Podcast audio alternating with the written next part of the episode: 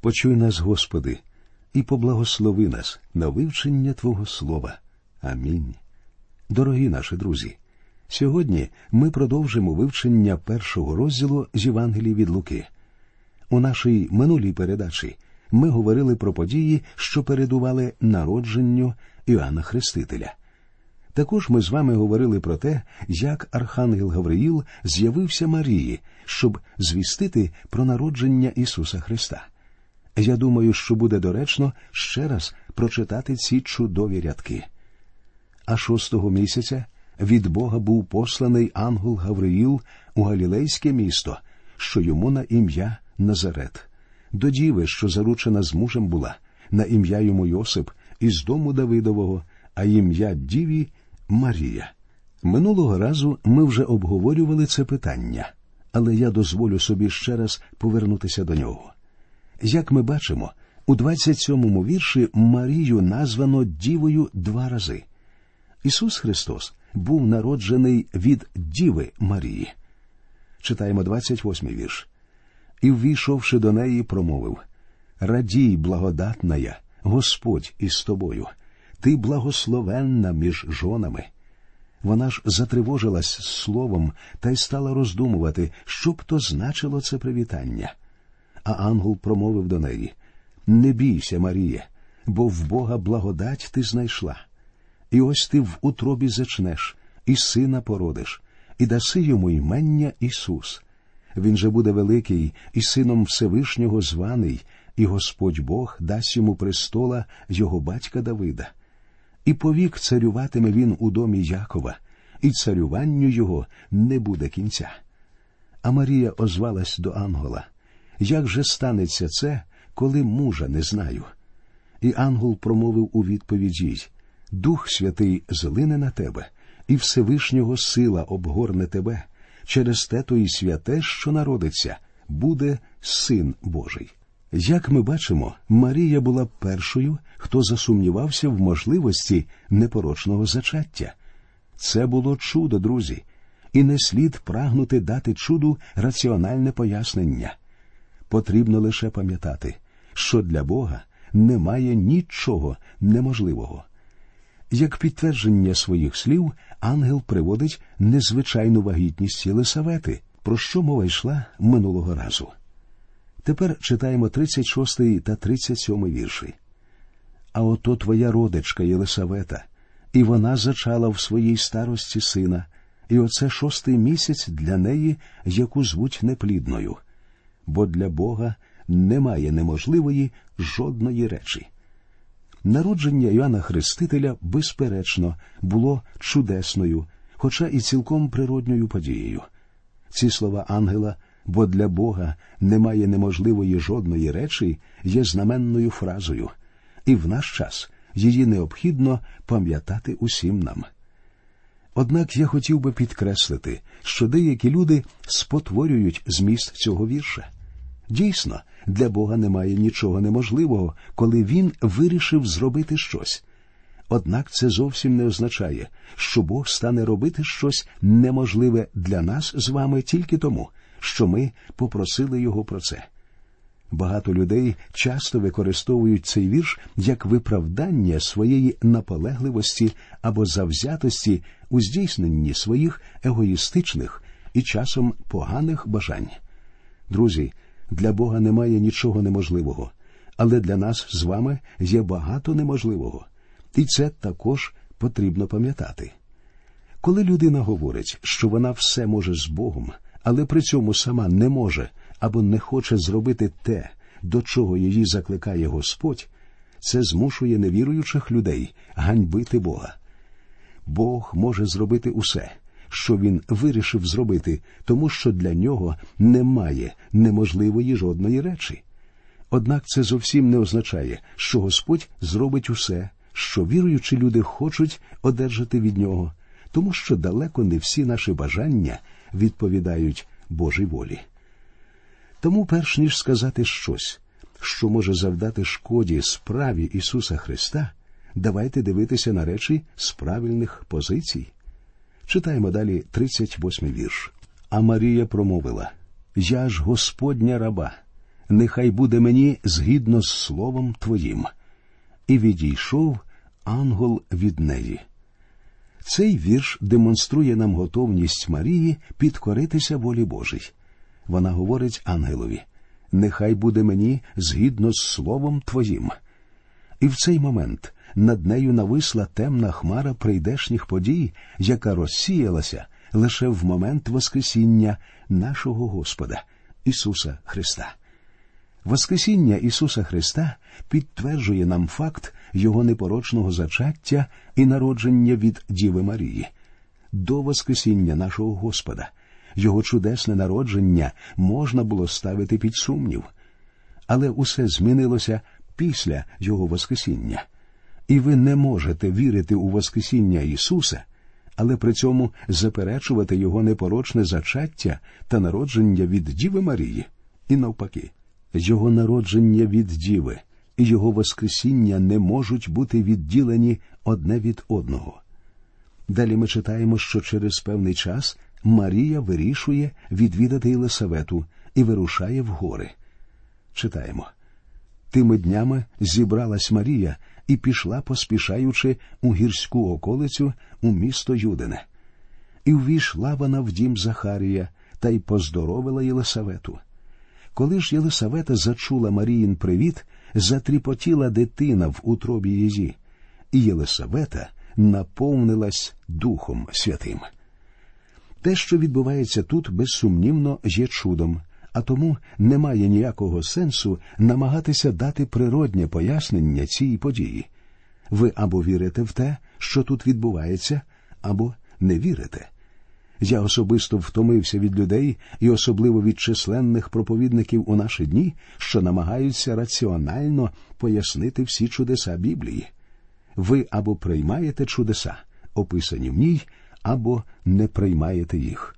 Але я впевнений, що описана тут подія була безсумнівним чудом.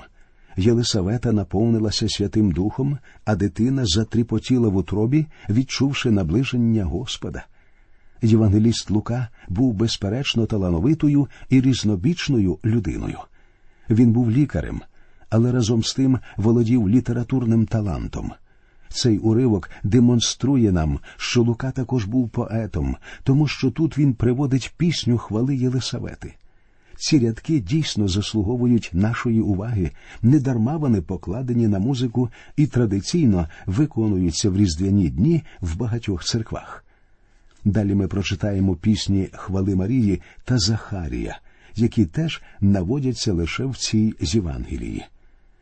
«І скрикнула голосом гучним та й прорекла: Благословенна ти між жонами, і благословенний плід утроби твоєї. І звідкиля мені це, що до мене прийшла мати мого Господа? Бо як тільки в вухах моїх голос привіту твого забринів, від радощів затріпотала дитина в утробі моїй. Блаженна ж та, що повірила, бо сповниться приречене їй від Господа».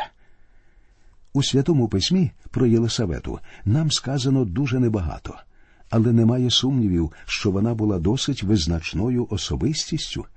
У неї була віра навіть тоді, коли її чоловік Захарій не зумів повірити Богові і поплатився за це можливістю говорити. Єлисавета повірила Богові, хоча в неї було більше причин, ніж у Захарія, сумніватися в Божій обітниці. Тут, як ми бачимо, Єлисавета підтримує Марію, говорячи, що все, виявлене Марії ангелом, виконається. Єлисавета підтримує матір нашого Господа, а Марія потребувала цього в той момент. Єлисавета заслуговує похвали, однак це ще не означає, що її вже можна канонізувати як святу. Вона була всього лише жінкою, так само, як і Марія. А тепер настала черга Марії співати Господеві свою радісну пісню. Це теж відома різдвяна пісня, і вона показує радість Марії від прийдешнього народження сина. Вірші 46 по 48. «А Марія промовила: Величає душа моя Господа, і радіє мій дух у Бозі, спасі моїм, що зглянувся він на покору своєї раби, бо ось від часу цього всі роди мене заблаженно вважатимуть». У цих віршах ми зустрічаємо кілька цікавих деталей. У своїй пісні Марія ясно показує, що вона, як і всі люди цього світу, має потребу в Спасителі. Викуплення кров'ю Ісуса було їй настільки ж необхідне, як і нам з вами. Однак, друзі, давайте не будемо бентежитися, називаючи Марію благословенною. Так, ми зобов'язані віддавати цій жінці належне. Звичайно, нам не потрібно поклонятися їй і падати перед нею ниць, не потрібно обожнювати або підносити її, але ми цілком зможемо назвати її благословенною, адже саме їй належала велика честь стати матір'ю Сина Божого. Саме вона дала життя і привела в цей світ нашого Господа і Спасителя. Ми не маємо права применшувати її роль, хоча нам не слід також надмірно звеличувати її. Марія, безсумнівно, була особливою і чудовою людиною, і те, що саме її обрав Бог для цієї особливої місії, не було випадковістю. Це був його вибір, і Бог не робить помилок. А тепер давайте послухаємо продовження пісні Марії. «Бо велике вчинив мені потужний, його ж імення святе, і милість його зроду врід на тих, хто боїться його. Він показує міць свого рамена, розпорошує тих, хто пишається думкою серця свого. Він могутніх скидає з престолів, підіймає покірливих, удовольняє голодних добром, а багатих пускає ні з чим. Пригорнув він Ізраїля, свого слугу, щоб милість згадати, як прорік був він нашим отцям, Аврааму і насінню його аж повіки». У пісні Марії є слова, що Бог показує міць свого рамена. Ці слова перегукуються з уривком із книги Ісаїї, який ми знаходимо у 53-му розділі, першому вірші. Там великий пророк Ісаїя говорить: «Хто нашій спасенній тій звісті повірив, і над ким відкривалось рамено Господнє». А потім Ісаїя відразу ж починає говорити про Агнця Божого, який бере на себе гріхи цього світу. Цим пісня хвали Марії наче звіщає, що в народженні Ісуса Христа Бог показує міць свого рамена. Тобто Він виявив свою владу і любов, давши людству шлях спасіння від гріхів. Зверніть увагу, що у своїй пісні Марія згадує Авраама. І це не випадково. У Старому Завіті Авраам згадується частіше, ніж будь-який інший персонаж Біблії. Читаємо далі. «І залишилась у неї Марія щось місяців зо 3, та й вернулась додому свого». Далі ми читаємо опис народження Іоанна Хрестителя. «А Єлисаветі настав час родити, і сина вона породила. І почули сусіди і родина її, що Господь свою милість велику на неї послав, та й утішалися разом із нею. І сталося, 8-го дня прийшли, щоб обрізати дитя, і хотіли назвати його іменням батька його Захарій. І озвалася мати його та й сказала: «Ні, нехай названий буде Іоанн». Спочатку дитину хотіли назвати так само, як і його батька. Однак Єлисавета рішуче заявляє, що дитина повинна мати ім'я Йоанн. А до неї сказали: «Та ж у родині твоїй нема жодного, який названий був тим ім'ям». І кивали до батька його, як хотів би назвати його. Попросивши ж табличку, написав він слова: «Йоанн, ймення йому». І всі дивувались. У ті часи первістку, звичайно, давали ім'я батька. І коли настав час дати немовляті ім'я, усі родичі думали, що дитину назвуть Захарієм, Захарієм молодшим. Однак Єлисавета рішуче стала проти цього, і родичі були змушені звернутися до батька дитини. Захарій не міг відповісти словами, але на табличці він написав: «Йоанн, ймення йому». Справа в тім, що сам Бог уже дав цій дитині ім'я, а тому ніхто не міг змінити його. І всі присутні там дивувалися тому, що відбувається, вже тоді усвідомлюючи, що Іоанн стане незвичайною людиною. І в ту саму мить, коли Захарій давав своєму синові ім'я, до нього повернулася мова. І він негайно починає хвалити Бога. Незважаючи на те, що спочатку у нього не вистачило віри, він усе ж таки міг радіти в Бозі після народження свого сина. Я ще раз підкреслю, що брак віри, який продемонстрував Захарій, це риса, притаманна усім нам, друзі. Коли Бог чує і відповідає на наші молитви, ми повинні радіти і славити Його. Я думаю, що іноді Бог відповідає на наші молитви, молитви слабких віруючих, саме для того, щоб ми могли мати можливість радіти. Так уже виходить, що слабка віруюча людина радіє не дуже часто, тому що здатність радіти в будь-яких обставинах, як правило, властива більш міцним і зрілим християнам. Читаємо далі. «І в тій хвилі уста та язик розв'язались йому, і він став говорити, благословляючи Бога. І страх обгорнув усіх їхніх сусідів, і по всіх верховинах юдейських пронеслася чутка про все це. А всі, що почули, розважали у серці своїм та казали, чим то буде дитина оця? І Господня рука була з нею». Його ж батько Захарій наповнився Духом Святим та й став пророкувати і казати, «Благословенний Господь, Бог Ізраїлів, що зглянувся і визволив люд свій. Він ріг спасіння підніс нам у домі Давида, свого слуги». Після народження сина Захарій, якого було позбавлено мови майже на 9 місяців, не тільки починає говорити, але й співає пісню хвали. У цьому розділі ми зустрічаємо 3 пісні хвали, які традиційно виконуються в багатьох церквах у різдвяні дні. Однак пісня Захарія є справжнім пророцтвом. Незважаючи на те, що Захарій не належав до коліна Давида, він проте усвідомлював, що його дитина стане предтечею Христа, Месією, як це і провіщали пророки Старого Завіту Малахія та Ісаїя. Іоанн Хреститель повинен був звістити про прихід Месії і Спасителя. І поява предтечі Господа вказувала, що прихід Месії вже був не за горами. Спаситель повинен був от-от з'явитися. Читаємо вірші з 70 по 75.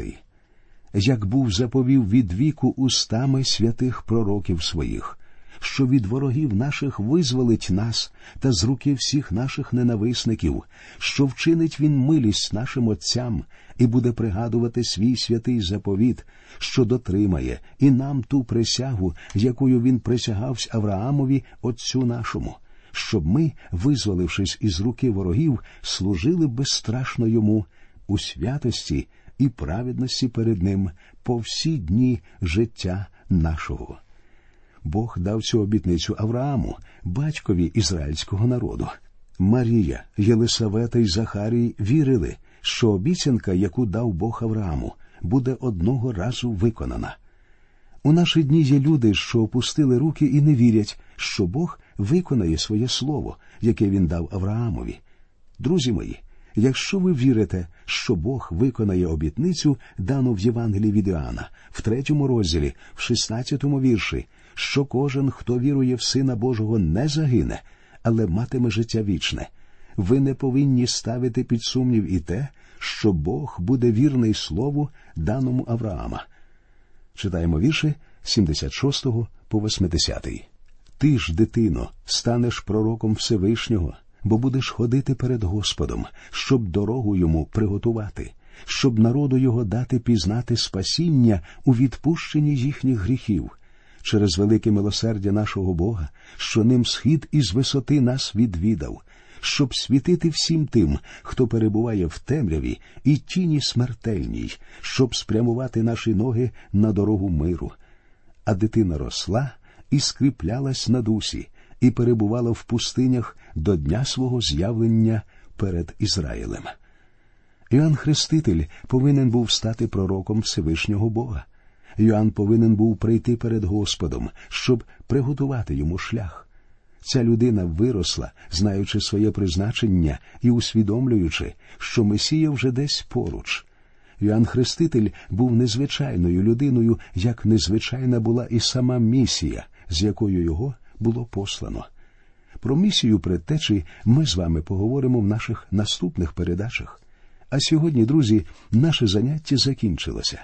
Наступного разу ми приступимо до вивчення 2 розділу з Євангелії від Луки, в якому докладно описані події, що супроводжували народження нашого Господа і Спасителя Ісуса Христа.